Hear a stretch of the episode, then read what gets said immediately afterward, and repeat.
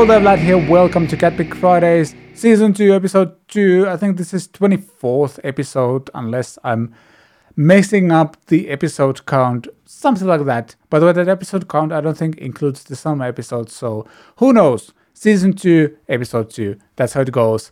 Rich is here again, as always. Yay! Hello. What's Every up? week. Every week. I'm good. It's been a busy week. You know, when you come back from holiday and then try to work and have to get up, it's Yep. kind of hard. But you know, Especially otherwise the getting good. up What about part, you? I'd say. yeah, I'm doing good, thanks. Yeah, the getting up part. It's been getting way better this week because this is my this is my second week. So it yeah, it's getting better. Uh, I actually like uh started taking what what's it called melatonin. Is that how it's in English? melatonin. Yeah, to help Yeah. you sleep. Ah, yeah. yeah. it's like it doesn't like put me to sleep in that sense, but I have slept better. Like a couple couple of nights or like couple of mornings, I woke up like feeling like fresh and hitting the microphone and stuff like that. Uh, I don't sleep uh, with a microphone next to me. That would be weird. But I just hit the microphone, as you may may, may have heard. But yeah, that that has helped. And this week has actually been like fairly effective. Last week was like, yeah, I'll wake up at 7 a.m. Then I like I'm eating breakfast at like 9:30. yeah, but that that was the reality. Yeah, good But- luck with that. I mean, I, I always find it Yeah. hard to come back from holiday, and also working at home is much more difficult because it's like you don't have to go anywhere for a certain time, so you find yourself on the couch watching, you know, YouTube or whatever, and suddenly it's Yeah. ten o'clock, and you're like, ah, I got a meeting right now. Or whatever. That did not happen this morning, by the way. Just, just so you know, I was very efficient this morning. I'd already been doing a little bit of work before we got on this this call, so that's good. And just about melatonin, by the way, that's something Yeah. that in Germany and in the UK as well is only quite recently sort of legal to take. It was not What? sold by pharmacies for quite a long time. And I remember that you could buy it in America always. And so there would always be people here at home who would say to the people who were going to the NAMM show, Can you buy me some melatonin, please, and bring it back? So people would be bringing back loads of this help you sleep spray for people to take. It was really cool. But now everyone can buy melatonin. So What I've got to try Like- some. we we can buy those in a grocery store. Like Finland is very controlled when it comes to any drugs, but that thing you can buy from like a grocery store without the recipe or anything. Weird. It's like Weird. A, yeah, that's like, a, it's a relatively recent thing here, as far as I understand. Perhaps. I've been it's lied like a to. yeah, it's like a Perhaps people were just product. Telling me like, "Can you go to America and buy me melatonin? Because I can't be bothered to go to the local store." you fly halfway around the world for two weeks and bring me back a nice big packet of the American stuff. Maybe the American stuff Weird. is stronger. I don't know. But anyway, we're we're digressing, really weird. and this show is not But- sponsored by melatonin. no, which would be is, is that a brand? I think that's just the name of the drug. But yeah, Ah, that, that okay. has helped. And like, yeah. also, I think yeah, if you had a, pod, a podcast where the slogan was "This podcast will put you to sleep with melatonin," I think that's probably not the best advertisement for a, a talk show, is it?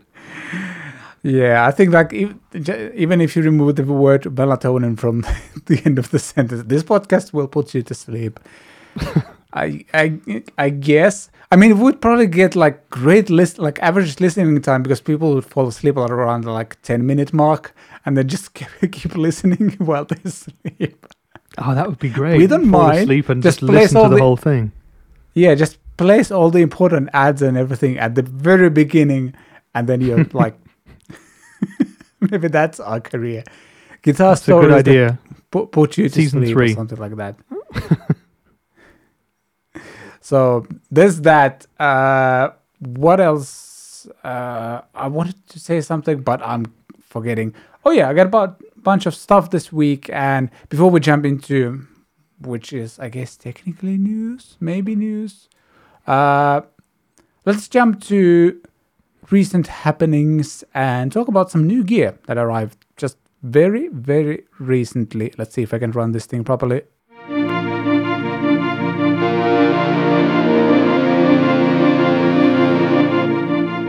Oh, look, it actually worked. Yeah, as I mentioned, bunch of fun new stuff here. Uh, oh, let's try this one so you can still st- still see Rich. Uh, first thing I got was it earlier this week. Today's Thursday when we're recording. So yeah, I got myself a reamping box. Like I've been using some other products or just running like a line out cable from my audio interface into my pedals to do that before. But only like recently I realized that okay, maybe this isn't actually working that well. I was getting a lot of noise issues, uh, and basically, uh, when you run a line out, the impedance is very different than what's coming out of the guitar, and it just affects the tone quite a bit.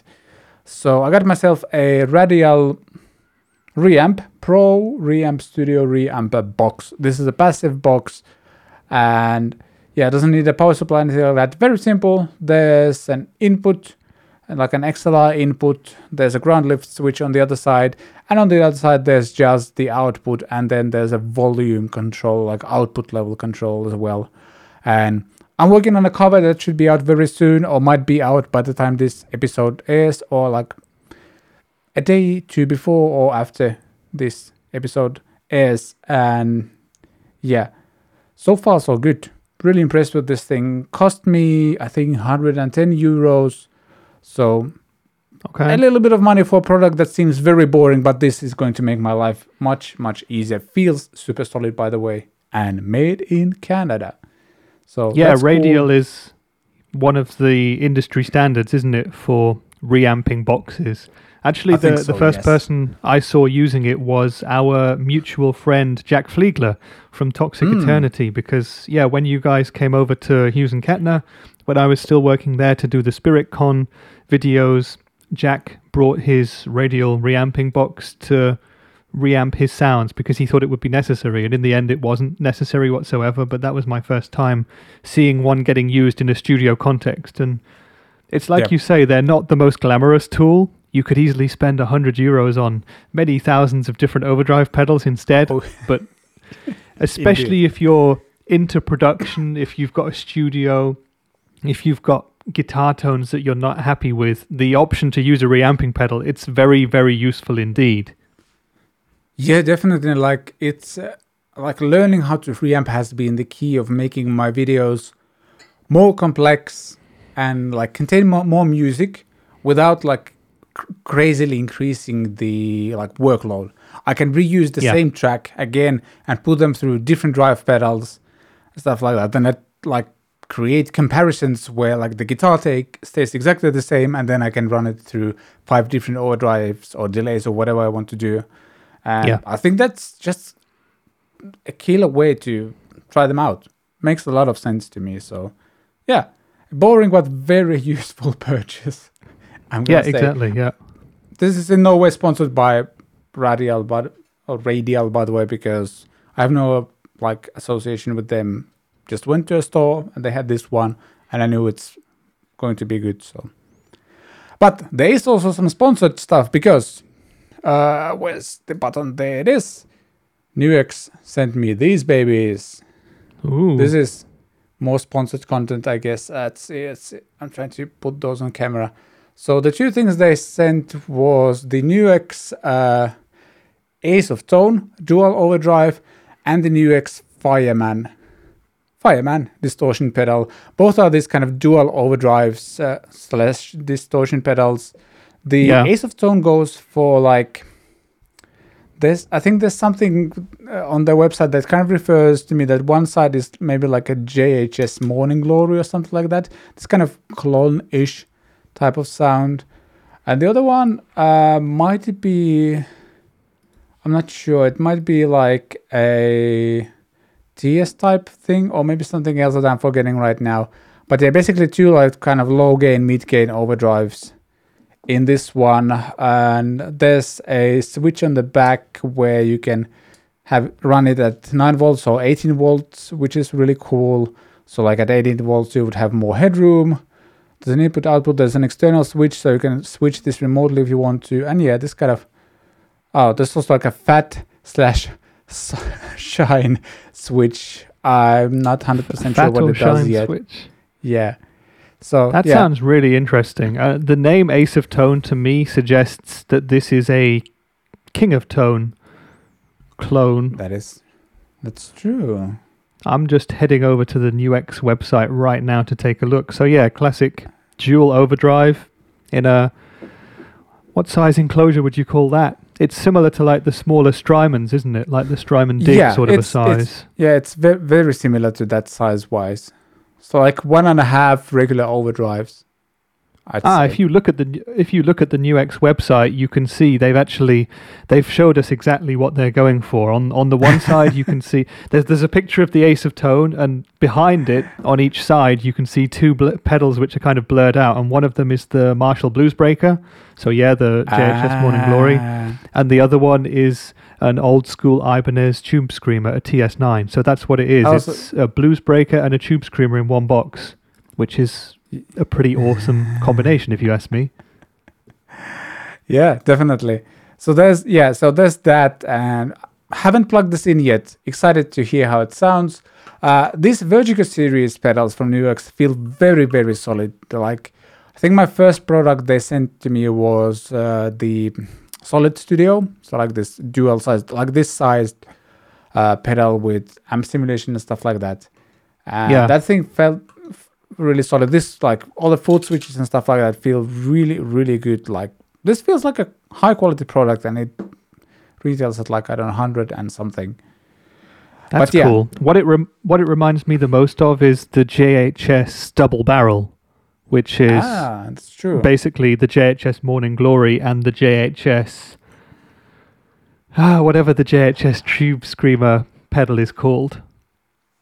So There's so many versions that I don't know. yeah, I can't There's a remember. Is Tube it called Dreamer, the, but the I think Moonshine that's uh, might be no Is or it that? something? I'm Yeah, not sure, Tube but anyway, is, it's uh, yeah, I think it's uh, jam pedals, not, not JHS. Ah, yeah, yeah. But what I like about this Nux as well is, yeah, you've got the two overdrives, you've got a, a level, a tone, and a drive control for each. But I really like the fact that they've also got a, a routing toggle switch. So I guess you can Yeah. choose which one comes first in the chain. So you can run the uh, the Tube Screamer into the Blues Breaker or the Blues Breaker into the Tube Screamer. So I think that's Yeah. really cool. It gives you an extra level of versatility. Looks like a fun pedal. I would like to know how Yeah. much it costs. I think it's Any ideas on 130, pricing? 140 euros maybe. I think I uh, ma- managed 140 to or just 40? 140. There's also like for true purists, there's a, f- a switch on the back that allows you to toggle between buffered bypass and true bypass. So if you want your Okay, true cool. tone, you can have that. Well, that sounds pretty Yeah. exciting. I'd like to try that too. Yeah. Yeah, definitely. I, I'm going to plug it in over the next some days and give it a try. So Exciting times. Yeah, the next one is the Nux Fireman, and well, they're not actually like The subtle about Mhm. it.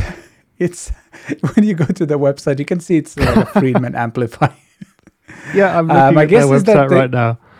Yeah. yeah, my guess is that they go for the BEOD drive. Yeah, the least. deluxe version, exactly, with with two sides. And Yeah, if you look at the Nux website, there is literally an amplifier which looks suspiciously like a Friedman, but it's called the Fireman HPE. So Yes, it's great. I like it a lot. Yeah, so there's that. And this again retails for 100 and something euros, so not that expensive. Yeah, not too bad at all. And yeah, they call it a dual channel brown sound in a box. So it's doing exactly that kind of thing. This this is probably exactly like the the Friedman BE Overdrive Deluxe. So you've got just two channels of the same drive, independent gain controls, I assume, independent EQs, independent Yeah. volumes, and that's about it. Yep, nice and s- simple. And again, there's a uh, 9 volt and 18 volt versions, uh, true bypass, Ah, yeah. uh, buffered bypass, stuff like that. So that's cool.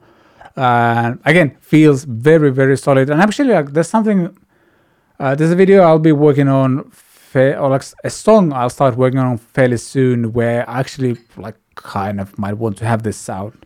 So, well timed, Nux, well timed. Are these Uh, brand new yeah. pedals? I think these they are again like there's a huge shortage of like chips and stuff like that all over Yeah. the world, Yeah. and I think that's why like these things haven't hit the store at the volume they should or could. So, yeah, I, th- there's few demos out, but like, it was pretty difficult to find either of these at any store right now. Yeah, I was going to say I've never seen them. I've never even heard of them. I've never seen them mentioned on any of the websites or anything like that. So that's why I'm assuming that they're brand new. But yeah, very excited to hear what you come up with and to see those videos. So, you know, chop chop, get making them, please. We're all excited to see what sounds you're going to make. Yeah, uh, actually, like next week. Well, I, I, a tease. What I have planned for next week uh, is a video that you're going to love because okay, teaser for everyone who is watching slash listening the show. Next week's video, besides Catpick Fridays, will be my top three budget overdrives that actually work well in the studio. That's probably not the f- whole Mm. title, but I got a few on my board that I actually used all the time, and they are all under, I think, sixty dollars. I know one of them off the top of my head. I'm not going to say it you because probably I don't want to spoil it. I'm gonna say you know all three of them, but Yeah, I probably do. It's a good seeing as title. we discussed our favorite pedals many times before on the show. So, Yeah. yeah. yeah, you you gotta get the clicks. So that's the title. But all the ped- like, if you're a long time viewer, you might know all of these pedals. But yep, bunch of reamping going going to happen next week as again. So that's actually like very cool because I can use exactly the same guitar take and just run it through three different pedals and see how they sound. Should be fun. Uh, but let's move on. There's actually a little bit of gear news happening. Uh, I feel like when we did the summer wrap up, we kind of uh, lost a lot of the, or like, not much has happened since. But one thing we missed last week was Fender Tone Master Super Reverb. Uh, let's have it here on the screen as well. Uh, and that was a big thing to miss because it's a huge Yeah. amplifier. It's a 4 by Yes. 10 literally and figuratively as well.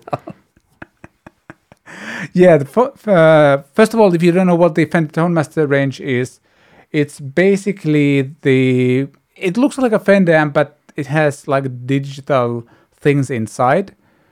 Uh, it doesn't have tubes. No, it ha- doesn't have tubes at all. It's like Fender has modeled their own amps basically. The idea is to create an amp that looks like a real Fender in every sense, but it's lightweight, has some cool digital wizardry as well in it, and apparently the like response for these has been great.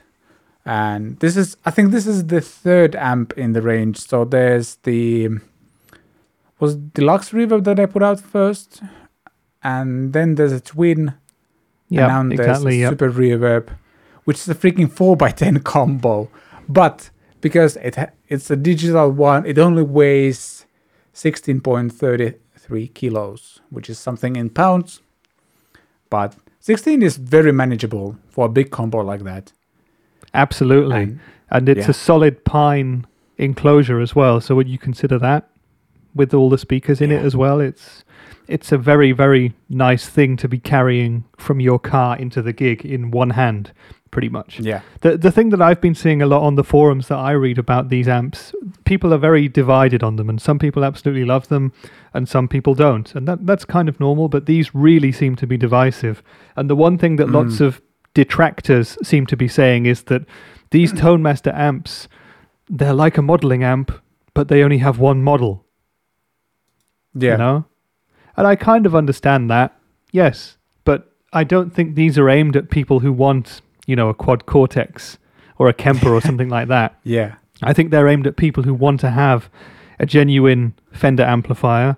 They know and love the old valve tone amps, sorry, tube amps of yore. They want to have them. They want to have those sounds. They want to have those experiences, but they don't want to have the ear splitting, neighbor angering volume levels. They don't want to have amps that weigh 30, 40 kilograms. And they want also the option to be able to play it at a low level and plug it into their computer as well to record. They want a Fender amp in 21st century stylings. And for me, that's exactly what these are. And I will Yeah. say that I haven't played any of them yet, but I also can't wait to try them out, especially this one because 4x10 amps are quite rare anyway, and this one is probably going to have a massive girthy sound to it. And yeah, exciting, exciting. Yeah. Well yeah, done, the thing Fender, is, for like, doing for- it. Yeah, like this is one of the few like digital amp things where I'm like really on board as like from the idea standpoint already. Though like based on the few videos I've seen, there's been a few things that like uh, they like some of the drive pedals. I think with the deluxe reverb they put out first, like didn't sound good. There was like something going on with the modeling where it wasn't that good. But apparently, Okay. like I think I saw Phil McKnight's video like after like the first big update to one of those amps, and it just got way better after that. And that's the cool thing. Like they might not get everything right the first time, but you can update the amp because it has like digital brain in there. So Yeah, that's cool. And also. I think like four by twelve mm, by ten is incredibly unpractical. it, I mean, it's it must sound like amazing because it's such a huge amp, but yeah, as you mentioned, like carrying that around ain't gonna happen. Not with my back at least, because that thing would probably be like 40, 50 kilos easily, and this is 16 kilos, and you can actually dial it to 0.5 watts if you want to. So Yeah, exactly, and- 40 yeah, and run an XLR from it as well with capsule. Yeah, so so it's perfect for home use, for studio use, and I've also heard people saying that they've played it alongside originals, ali- alongside tube amps as well, and this is a range of amps that sounds and also feels like you're playing the real thing.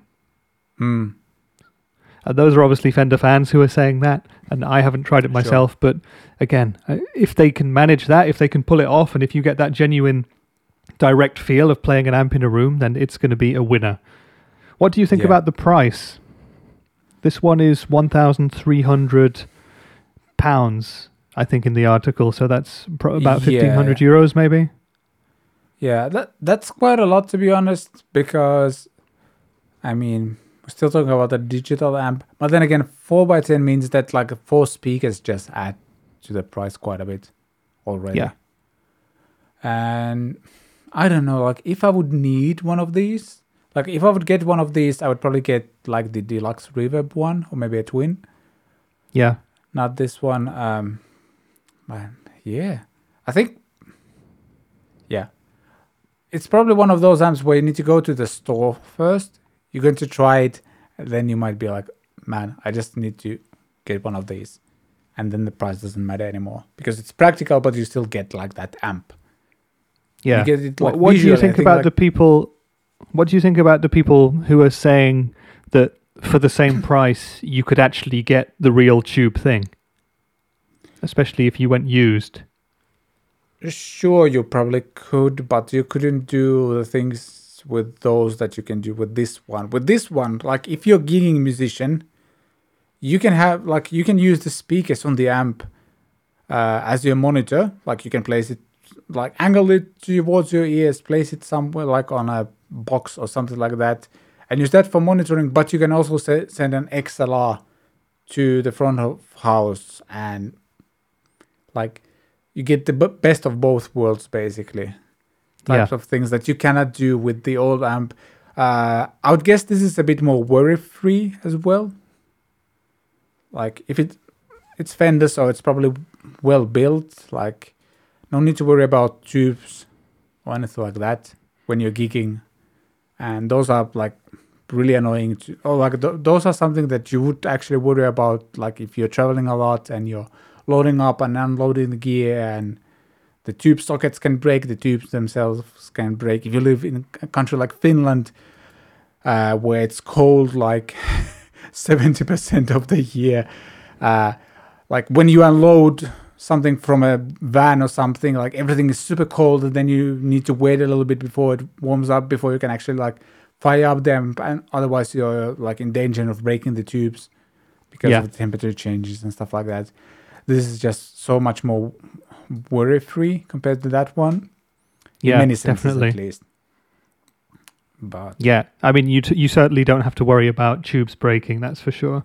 I do wonder what it would be like if one of these amps were to break. I mean, I guess a local tech couldn't fix it in the same way that they could fix a tube amp, but you know, these amps they shouldn't be breaking and I guess, you know, Fender has a decent warranty scheme so you would be able to get it swapped out. Yeah, most likely. This looks Yeah, so good. Yeah, it looks fantastic. I, I really wish that, well, local dealers close to me have started to open up again, so I can go back to music stores now. But I don't know of any who have, you know, the complete Tone Hmm. Master range. I would really like to go and check the three out next to each other and experience the differences, and hopefully also against one or two of the original tube amps. Yeah, true.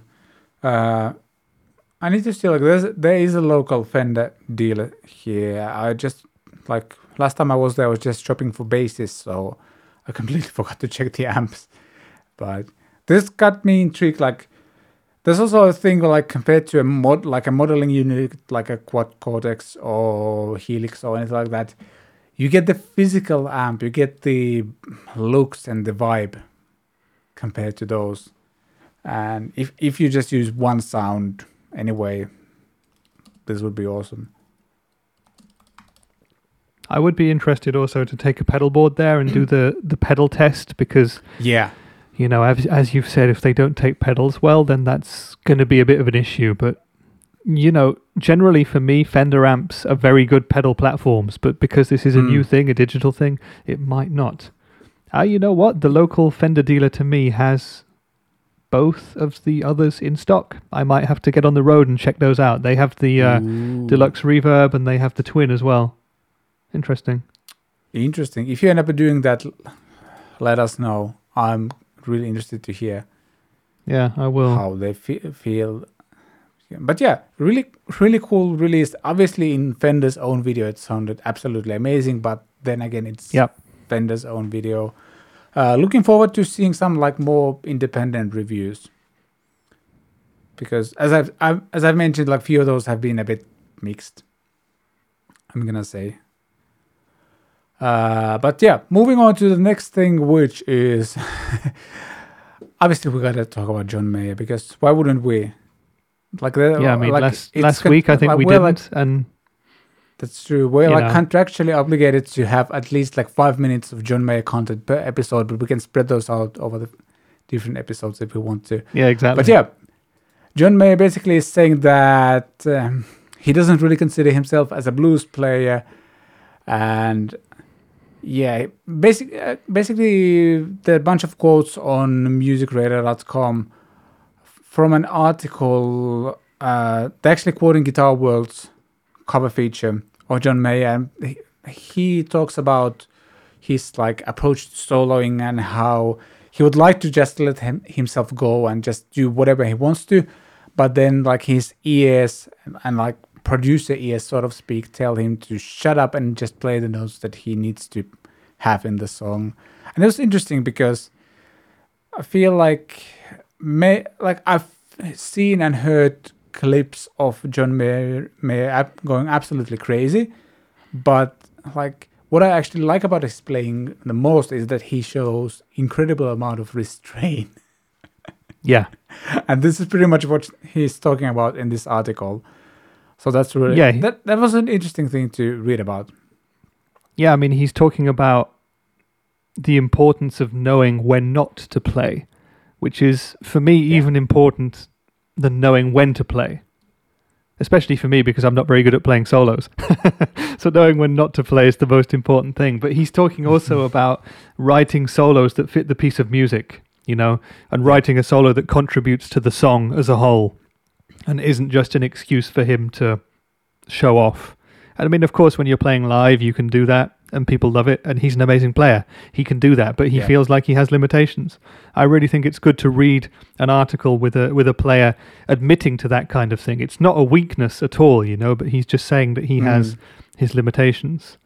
And I would just contrast that, for example, with an article I read recently about uh, a certain Mr. Malmsteen who had a very different attitude about playing solos and how many notes you should play. Yeah, they're kind of a, a very opposite side of the spectrum, I'd say. Yeah, absolutely. almost as, mu- as almost as much as you could be, basically.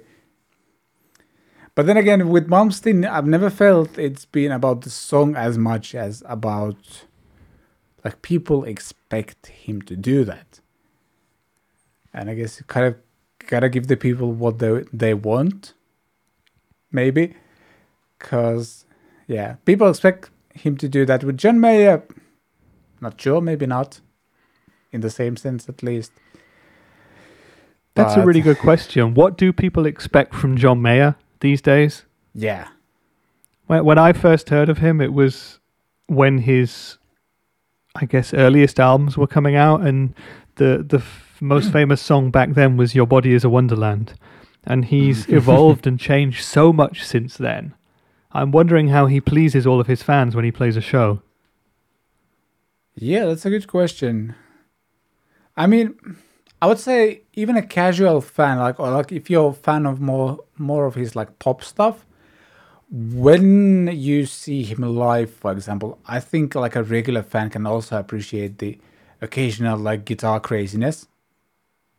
Like because it's such an apparent like skill thing. Like people even even if they don't understand, oh he's playing a Mixolydian and kind of really highlighting that sharp five chord in the bridge or anything like that. Like they don't care about that, but like, I think a casual fan can appreciate uh, like occasional shred as well. I, I'm guessing he's doing it a little bit live, but haven't seen him live actually, so I wouldn't know.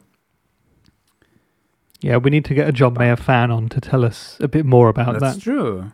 I know a few. Guillaume. Yeah, that was the first name that popped into my head. we, we're gonna do Yeah. a dedicated John Mayer episode. Get Guillaume on. Yeah, we could definitely get him on. I actually should write that down before I forget again. So, uh, yeah, you do the talking while I'll type this. Yep. Okay. Yeah, I mean, just looking at the rest of the article, what Mayer is also talking about is the ear being boss, and I like that very much as well. It's all about him having a producer's hat on and listening to the music he's making and not just carrying on with the solo. I find that a very refreshing way to look at playing lead guitar. And I think he's also talking about, you know, like I said, the importance of the song and the importance of melody as well. Mm. I've been thinking about Yeah. it quite a lot recently that most of my personal favorite guitar solos are ones that I can hum back. They're melodic ones. And they also often show quite a lot of restraint. You know, I don't know if you have yeah, a few favorite solos off the top of your head that you would list, but for me, it's always going to be one where I can picture it again in my head and it's not just a, a face melting flurry of notes. I can imagine it, I can even hum it or even sing it, perhaps. Yeah. That's the thing. Like even now that you said, like I started thinking of my like some of my favorite solos. Uh, some of them do have like shreddy, shreddy parts, but then there's like even like in like a metal genre, there are some guitar players who can like combine that with crazy technique. Like one of the first like few first few solos thought of were, were first of all there's a Dream Theater song. Uh, what's it called? Oh, come on, I'm forgetting it right now. It's on the Scenes from Memory al- album. Uh, Spirit Carries On. There's like a big outro solo. Jo- uh, John Petrucci, different John, plays. And yeah, it's like, it's very, very melodic. There's a little bit of shreddiness going on at the end, but it's beautiful. Then the other, like the other solo I thought of, which is way more technically difficult, but still like you could almost sing it is the Marty Friedman solo on like Tornado of Souls Mhm. um, by Megadeth. Like that's very melodic, even though it's like very shreddy. Uh, but he's a tiny, tiny mi- minority. I feel who can combine those two elements. Like yeah, there's so much feeling and like the stuff he does with his bends and vibrato like uh like kind of connects that solo emotionally to everything else that's happening in that song. And i think i would say john may is really good in that like he restrains himself depending on the song he's doing to like playing style that really kind of uplifts the song. Like it's not like he puts a solo just to have a solo. It's like definitely like part of the song and the kind of arc it's doing, and I can really appreciate that, even though he could shred as much as he would love to, or like Yeah. Yeah. Future episode idea: our top guitar solos. Write that Hmm, down. Definitely. Yeah, we should definitely do that. And I don't think yeah, there's going to be a John Mayer one in my list. list. Yeah, we we can start creating our own lists now. Uh, like, yeah, we could even like maybe like go as deep that we would actually like listen to those solos because there might be some solos I haven't heard, and if we get demonetized for that episode, I don't care. That should be a fun one.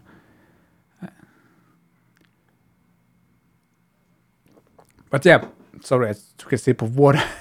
Moving on to another guitar, a hero. Joe Bonamassa says, or like has listed, he he's like top ten guitar players that blew his mind. Uh, again, coming from the Yeah. music radar, and the, of- officially the title is Joe Bonamassa, uh, the tin guitarist that blew my mind. And there's a fun little thing going on with the top three because. okay, actually, let's let's not spoil that just yet. Let's start with the first one, and number one is BB King. BB Not a big absolutely. surprise, no, knowing the history between the two. Yep. So, if actually, if you don't know, like uh, Joe Bonamassa was was what thirteen, maybe. I'm gonna say thirteen. Somehow he ended up playing with BB King, and I think BB King kind of took him under his belt at some point. Like he would like actually have Joe Bonamassa play with him a lot. Am I remember this story correctly. I think you're right. Yeah, I'm not hugely into the Bonamassa history, but I do remember that when he was really, really young, he ended up on stage with with BB King. Yeah, Yeah, which is not a bad way to start your journey and start learning. You know the intricacies of mastering one note, which is of course Mm. something that BB King did very, very well indeed. One of yeah, the best. Absolutely. He was the king of that, you might say. Yeah. That was a really, a really lazy joke. I apologize to all viewers. Well, yeah, there's a bunch of king jokes for you to make uh, over the next few minutes because number two is Albert King. Yeah. So I gotta say, I'm way less familiar with Albert King's repertoire than BB King's. Yeah, me too. And I think that Bonamassa has kind of listed them in that sort of a way as well. You know, I mean, the the one king that everybody thinks about is BB, but Albert King was also an incredibly skilled musician. You know, listen Mm. to some of his stuff, and you can. I don't know. I think Bonamassa says it in the article as well, but he's one where he has a totally unique style where you can basically always tell that it's him playing the guitar, which is Mm. quite rare. You know, when you when you hear a piece of music and you go, ah, that's that person. You don't Yeah. often get to say that, and that's something that I think Nope. Albert King has. Yeah. Uh, in the photo here, in the article, uh, he's actually playing a flying V, which is kind of cool. Yeah, he did a lot of V playing Albert King, so Yeah. he did things his own way. Yeah, Yeah. Interesting. Number three is Freddie King. I gotta say, I, I'm even less familiar with his repertoire than Albert King. I think I've heard Albert King countless of, like many, many times. Freddie King, I'm not sure. Uh, yeah, I'm not too familiar with him either, but another one in a similar kind of mold, I guess. And wh- when you listen to Bonamassa's playing, the playing from these three kings really sort of Yeah. has influenced him over his decades of doing it as well. So there you go. yeah, definitely. Yeah, three Uh, three I good choices, of course, but three like not surprising choices when you consider that this is Joe Bonamassa. Yeah. Yeah, definitely. I love this quote. Freddie was the scorpion. He would te- tear your face off with trouble and play with bad intentions, you know. Him, BB, and Albert were the original masters. They don't call them the Three Kings for nothing. Ah, I see. I see what he did. Oh, there you go. Uh, yeah. He also mentions that, uh, but as a singer, Freddie was definitely the hardest out of the three to copy. Interesting. I kind of will check these. Like, I, I think I've listened to some of the Al- Albert King stuff. Freddie King, I kind of want to check him out. Uh, number four, Eric Clapton. Not a huge surprise. Yeah, No, another one in that Bonamassa style. You know, true. Eric Clapton is old slow hand, as they call him. An- another one of the the blues mastery. A great, great player. Yep, definitely. And number five, Jeff Beck. This is actually a, a bit more like less apparent choice, I would say. Yeah, I mean, in terms of the way that Bonamassa plays, maybe you're right. Although, hmm. you know, you'll see Jeff Beck in every one of the top 10 lists of the best guitar players Sure. because he's sensational. But yeah, he's a, a little bit further away from Bonamassa than the, the others in the list so far. But Jeff Beck is just amazing. An amazing player.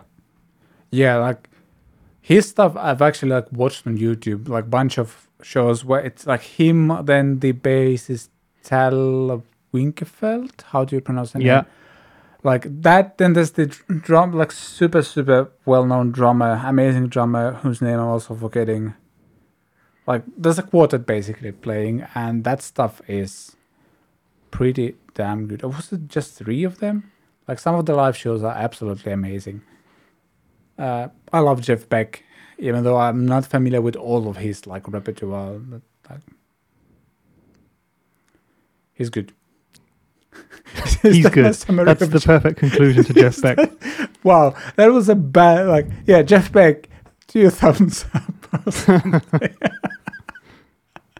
Vlad rates. Uh number six, Ry Cooder. Again, not that familiar with his playing. Actually, like, even in the article, player. there's like th- yeah, there's like three sentences describing him. Uh, so, what what a weird article, by the way, because it's just like just a few words about some of the guitar players. Yeah, it's funny, isn't it? I wonder, like, you know, how they came up with it and how they came to Bonamassa and said, could you say, you know, one sentence about each of these 10 guys that you like? But yeah, yeah, Ry, Ry Cooder is a very, very skilled player. And in particular, he's a very, very good slide guitar player. I'm more familiar with him because when he was still a teenager, back in the Mm. mid 60s, he played on the first record by Captain Beefheart, who is one of my favorite artists ever. And he played all the Mhm. slide guitar on that. Safe as Milk is the album, and you can hear it right from the very first second of the record on the sho- on the song. Sure enough, and yes, I do. He's a wonderful player. I think he was 19 years old when he did that, and he kind of helped produce the record, and he kind of acted as a Oh. bit of a musical director because Captain Beefheart himself didn't physically play any of the instruments except for the harmonica, and ever since then he's just he's been a tower of slide guitar, and he does a lot of other stuff as well. But for me, those early Beefheart moments are yeah highlights in my musical collection still. interesting. Again, something I probably need to check out. Number seven, Eric Johnson, and yeah, I definitely hear Eric Johnson in Bonamassa's playing like all of those fast pentatonic runs. They both do. Yeah, for sure. Yeah, Yeah. no surprises there. No. And yeah, Eric Johnson is like, I don't know, if somebody would list like top 10 guitar players ever, he would probably be on on that list. On most of those lists, I would I should say. Yep. He wouldn't be on my makes a list, Would? Wouldn't? probably. No, it wouldn't. I don't think Okay. any of the players on this list would be on my list yet because it's so personal, you know. And I think we all like Well, yeah, guitar for different reasons. Yeah, I get that. Number eight is Rory Gallagher. hmm Uh, interesting. Yeah, a great Uh, many famous Strat players on this Bonamassa list, Yeah. which is interesting because you know Bonamassa himself is mostly known for playing old Les Pauls now. Yep. True. Uh, yeah. But yeah, Rory Gallagher was-. Yeah. An incredible Strat player, an incredible blues musician, and Mm. you can see Yeah. his famous Strat there in in the picture for anyone not watching. It's a super relict guitar, and Mm. It's been often copied since by other companies who make relict instruments, and none of them look anywhere near as cool as the original. But I've no idea how he managed to get the guitar into that condition. He must have Some stripped some, of people the paint off it, right? who knows i've heard like i think slash has mentioned that he like his sweat is such type that it just wears the guitars out like it just destroys the paint on any guitar I've So actually heard that, that. um, Jason Newsted, the bassist in Metallica for many years, he had yeah I don't know if he sweated very much compared to normal people, or if he Mm. had a kind of almost acidic, acidic quality to his sweat. But they used to have to sort of sweat-proof the basses to stop them just kind of getting destroyed from that. yeah so maybe i think i've just heard, heard the same yeah the Yeah. chemical consistencies of some of our sweat. Yeah i think slash is the same like he, his guitars just wear out also he's not That's- treating them that kindly i'd say No, no, I suppose he's not the case queen yeah type person. exactly. Number nine is Sonny Landreth. Uh, I wonder if I've actually heard Sonny play. I've prob- probably have, but Yeah, he's Uh, another slide master and another Strat player. So a very interesting There's list from. Bonamassa now at this point. Yeah. Sonny Landreth is also, I would say, a bit of a left field choice in comparison to some of the others. You know, a lot of the other names on the list are kind of household names, but I don't think many people who are not guitar players will know Sonny Landreth. yeah, yeah, Uh, me included. Like I'm familiar with the name, but not his playing. And the last one is Chris Whitley. Um,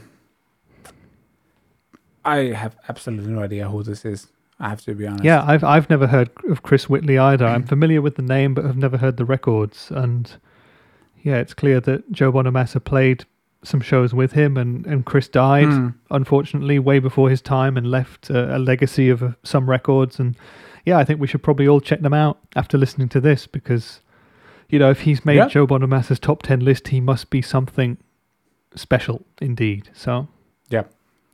overall a pretty Definitely. cool list i have to say from Yeah. bonamassa you know you, you start with the three kings you have some of the titans of the of the scene the jeff becks the eric johnsons and then you move down to some of these slightly left field choices as i said i Mhm. like that a lot from him i like that joe bonamassa is such a student of the guitar and music and instruments as well he he knows his stuff and Yeah. I respect him a lot for that. I don't really listen to his music much at all, if ever, but I respect the guy a lot.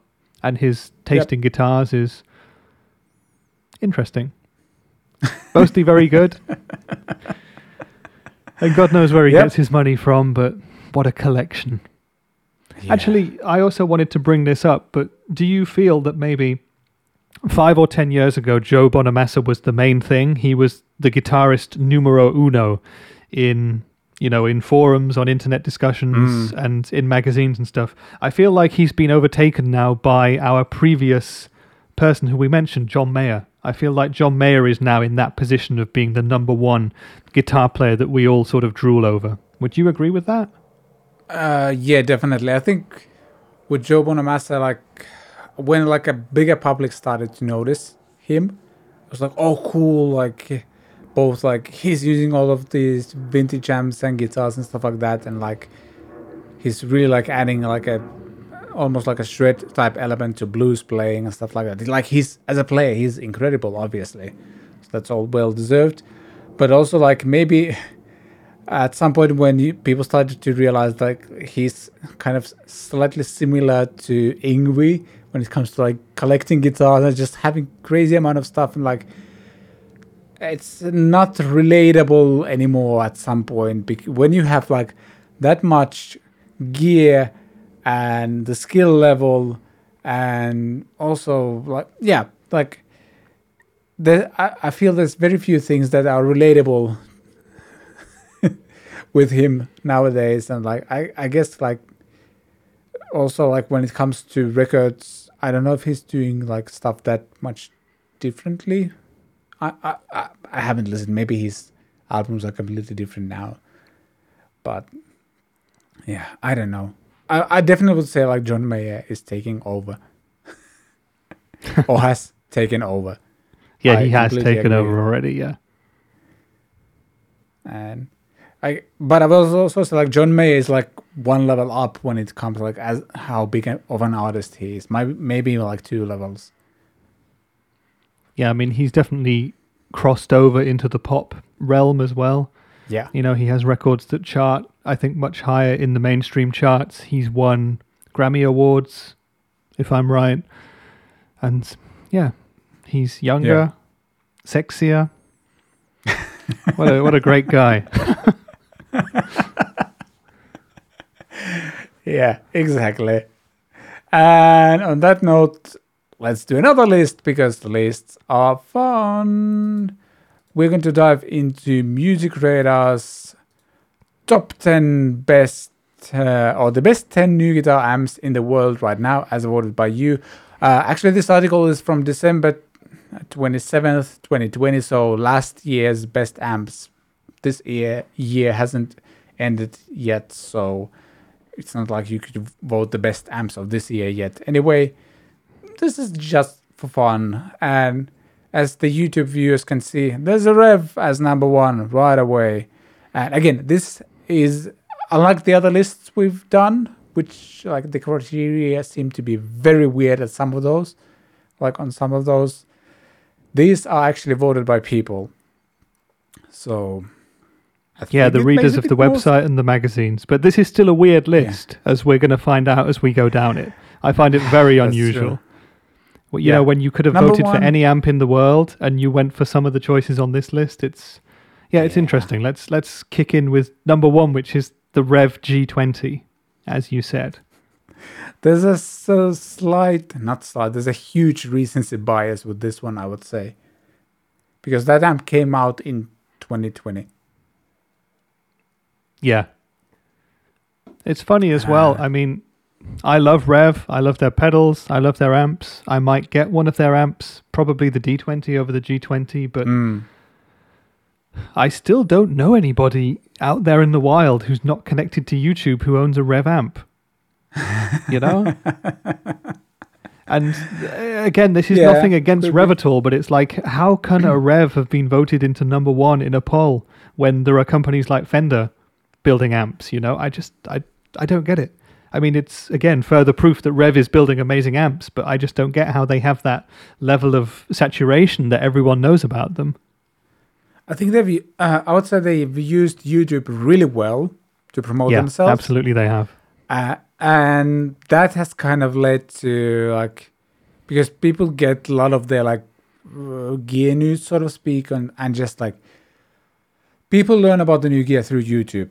I think way more than anything else nowadays. And they have a very strong presence there. They're huge in metal community, especially. Yeah, And probably like if you are following any gear YouTubers, like guitar gear YouTubers, some of them definitely have a Revv amp, like I do.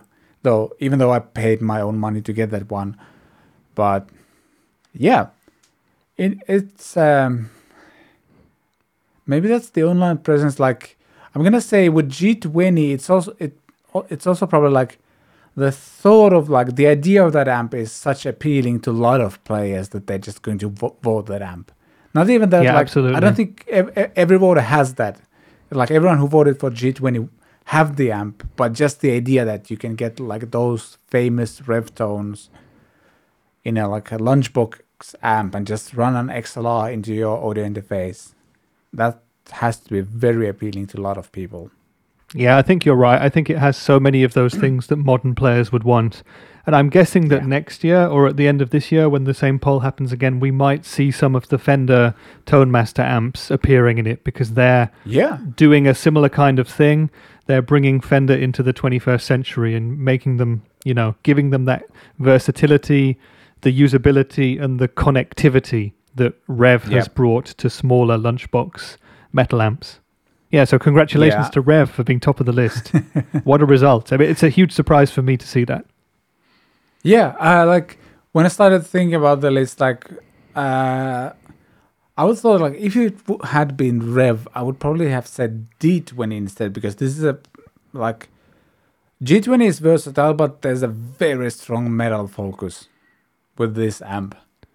Yeah, and also if you were saying Revv, would you not have said the generator? Because yeah, that is a better amp than the D20 and the G20. I mean, except in the, the like- cost and the weight stakes, I guess.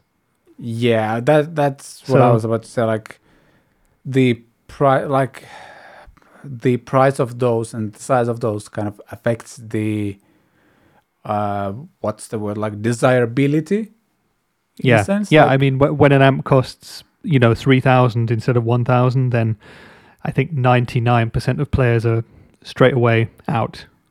Yeah. That's like Yeah. you kind of don't want to even dream about it. Like if somebody would ask like what's the best amp, they're not going to think about like that three thousand dollar amp that they have never tried because it's very Yep. difficult to try out the rep any anyway anyway. So yeah, interesting choice. I, I like I can see why that happened, but it's still interesting. And the Just number before one, we get to number two, I would also say that I probably I imagine that Music Radar they make like a short list when Mm, they ask people to vote be. for these amps. So it's not just like an empty field where they say, What's your favorite amp of 2020? They would say, What's your favorite amp? And there'd be like maybe 20 listed that were released that year. Mm, And there would be like an other box at the bottom. And probably the Revv Yeah. G20 was one of the choices and the generator wasn't. And that's why the G20 was featured there. Just a guess. Yeah. yeah. Number two, Positive Grid Spark 40. And okay, I, got, I gotta say, this is even a weirder like result because uh, what I know about the Spark is like it launched sometime last year, so 2020, and they had huge, huge issues uh, delivering those amps into people's hands to the point where like I remember seeing like angry posts and videos and stuff like that that the company just couldn't get them to people even though like there was like a pre-order list and stuff like that and people waited for months and months before they got those Yeah, there was a massive crowdfunding campaign, and people had paid months in advance, and they weren't Yeah. getting their amps. But at the same time, we were seeing amplifiers appearing with, you know, YouTube channels, people who had been sent the amps Yeah. by Positive Grid to test them out, but hadn't even bought the amps themselves. So it it gave many people a, a negative opinion on this amp and this company. I think it was a perhaps not the best way to run your your amplifier campaign.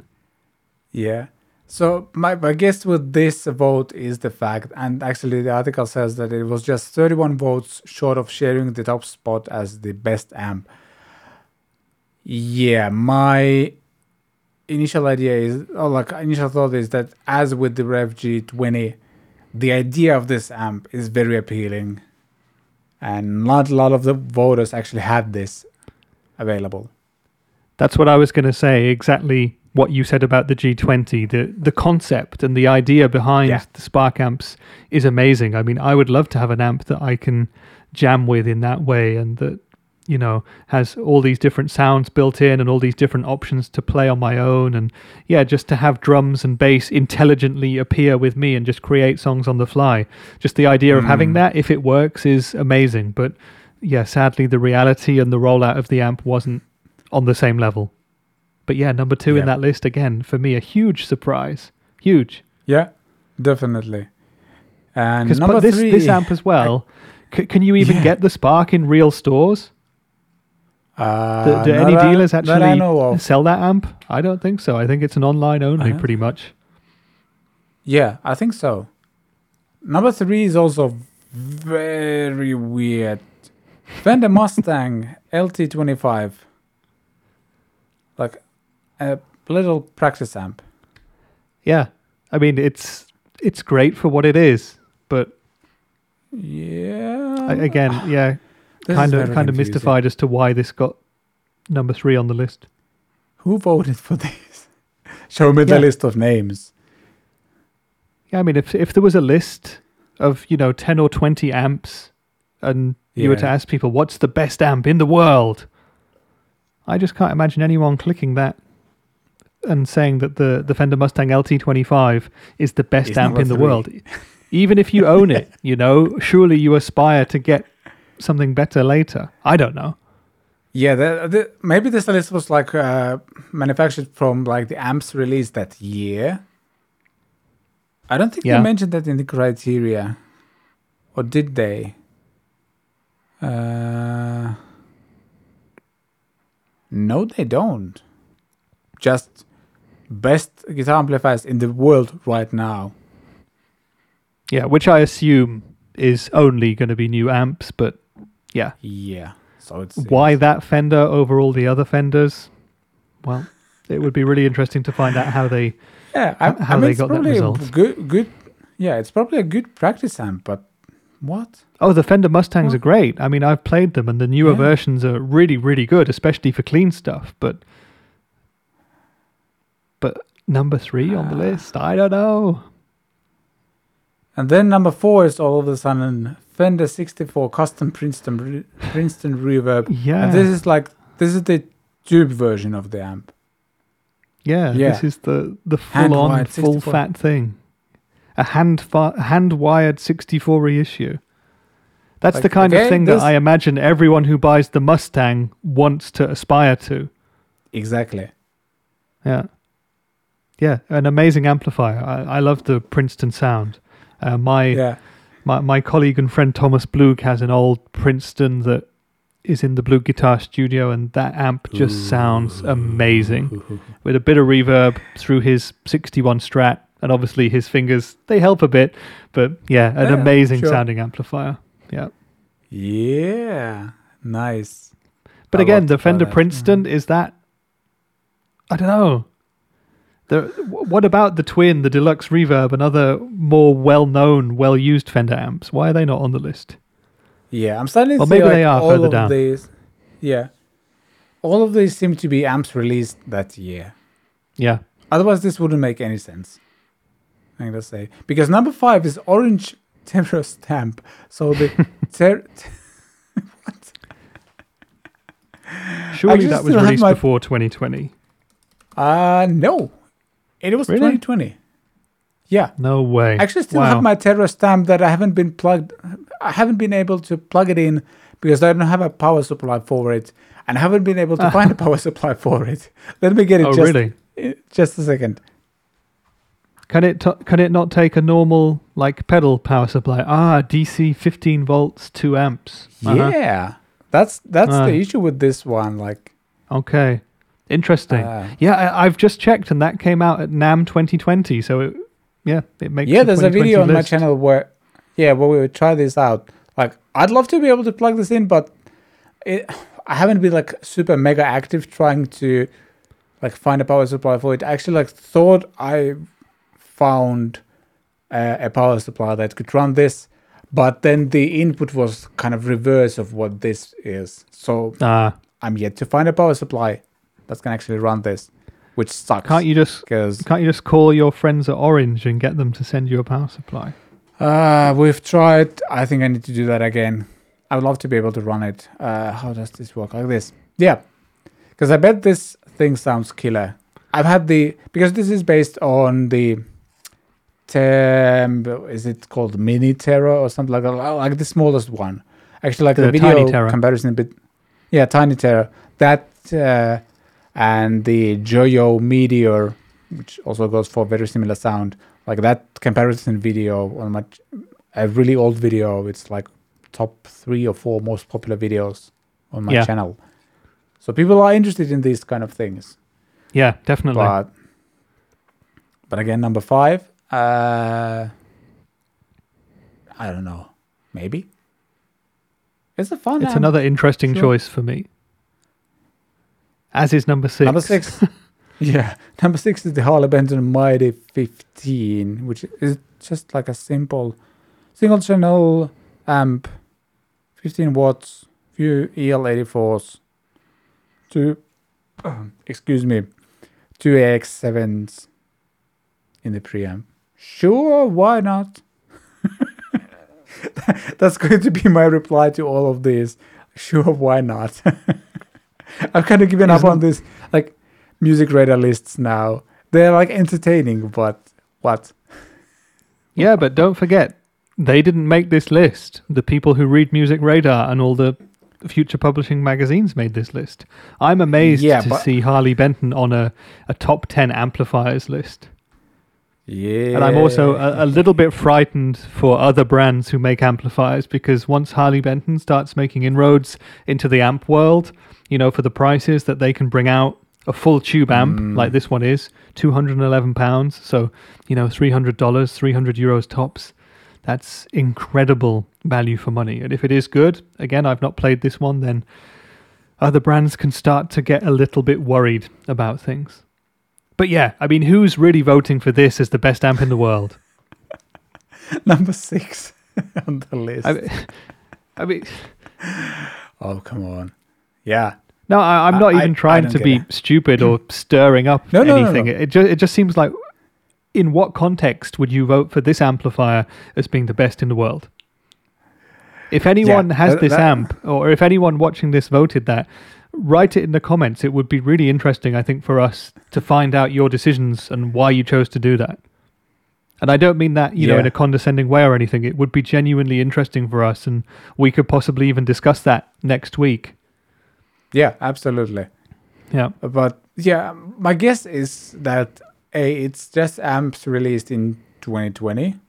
I don't know if this was actually released in 2020. Feels like it's an older product, but I might, might be wrong.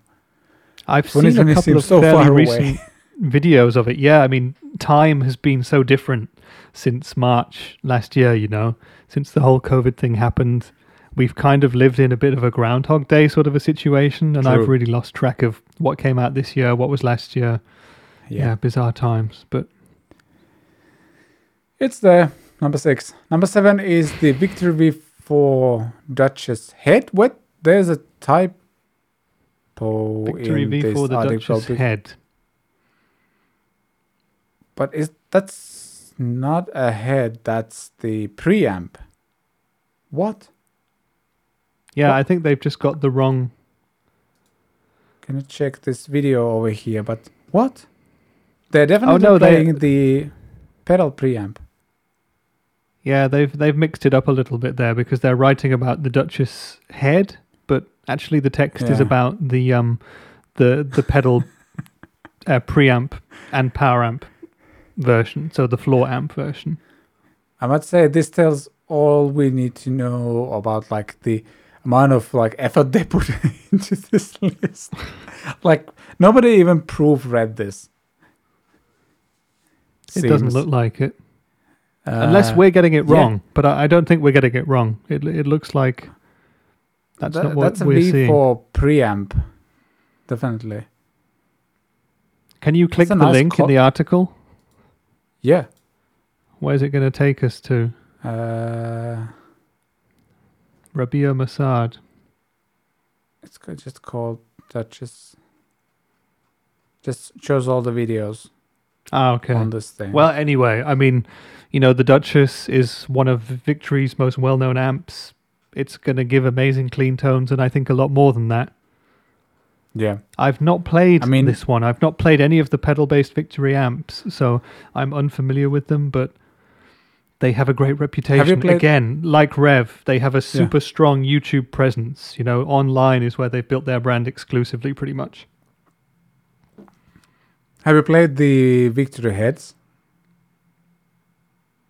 Yes. Like any of them? Which one was it? It was quite some time ago. I would the one I'd really like to try and haven't is the Kraken, the Rabea one. Ooh. What was the one that I played? I can't remember. Duchess uh, Sheriff. Uh, I think it was a sheriff. so like a marshalish thingy. Yeah, yeah. Yeah, and I liked the one it, I had. but I thought, yeah, I liked it, but I felt like it was quite, quite dark sounding for me. I like a lot of top end, a very bright tone, and it was not really quite my sort of a thing. But they're, yeah, they're nice I Actually, I have to agree. Yeah, I have to agree. Like it was darker than I would have expected. Yeah, But yeah, Victory V4 Duchess uh, preamp, not the head, as the article says. Number eight, Yeah. Cornell Ex- Explorer 10 head. Okay. I am very unfamiliar with Cornell amps. Yeah, Cornell is another, you know, a small builder, especially in comparison to all the others on the list, and it's it's also not a cheap builder. You know, these are expensive Mm. amplifiers, and I'm not familiar with the Explorer 10 head. It's probably a beautiful sounding amp, but what's it doing in this top 10? I wonder how many people own this amp who who took part in the vote. I also wonder, Yeah. like, you know, when Cornell saw that they were up for the vote, they put it out on their social media and said to everybody, please vote Mm. for our amplifier right now so we can get in the top 10. And here they are. Yep. And yeah, this is an amp that I'd really like to try. I've heard a lot of good That's stuff about cool. Cornell. I've, I've never seen one in person.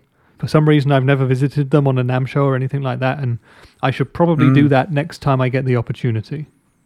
Yeah. This one apparently plays Vox off against Fender Tweed vibes and is very versatile. So all sounds good to me. Interesting. Yeah, definitely. Number nine is Hughes & Kettner a Black Spirit 200 floor amp version.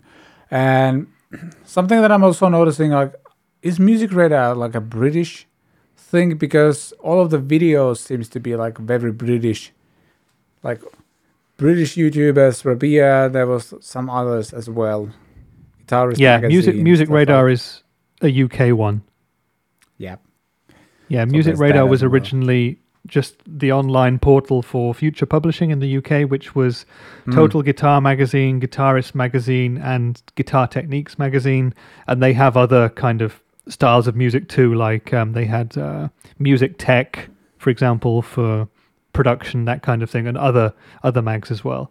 But in the last few years, they were kind of bought out and kind of merged together with magazines like Guitar World in America. So it's all kind of under one banner now, the future stuff.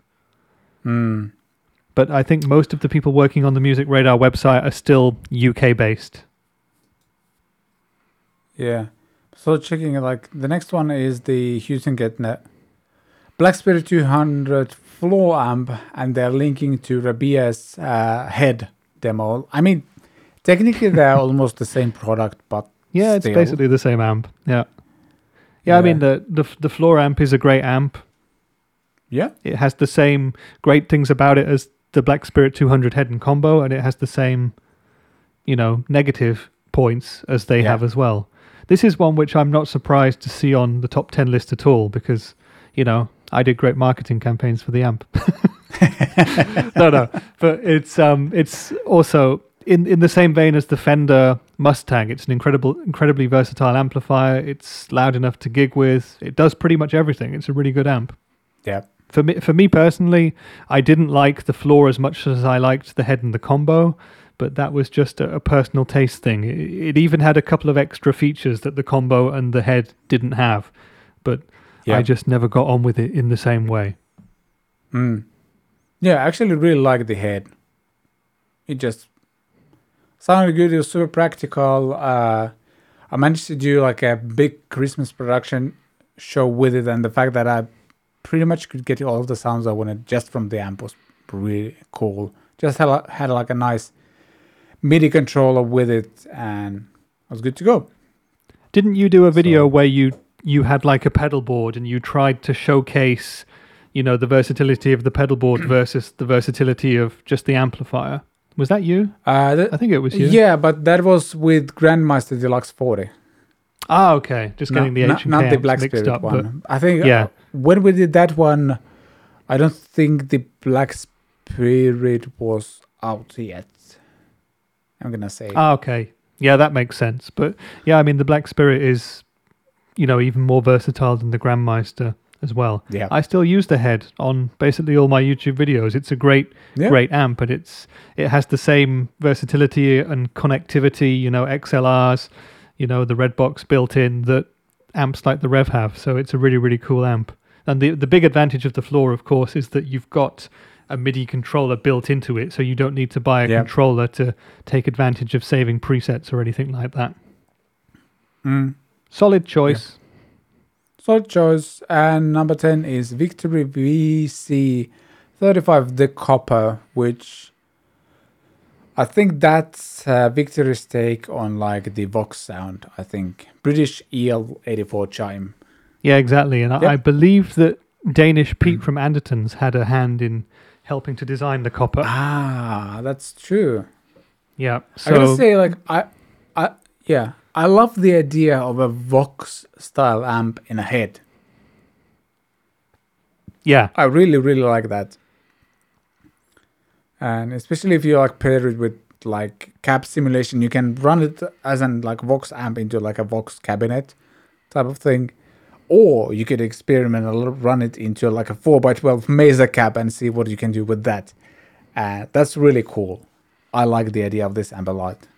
Yeah, absolutely. Why not? Th- this is definitely a victory amp that I would like to try out as well. Again, I've never seen one in person. And yeah, congratulations to Victory for getting two amplifiers into the top 10. I believe, yeah, them and Fender, they were the brands who managed to do that. So that's pretty good on their part. That's true.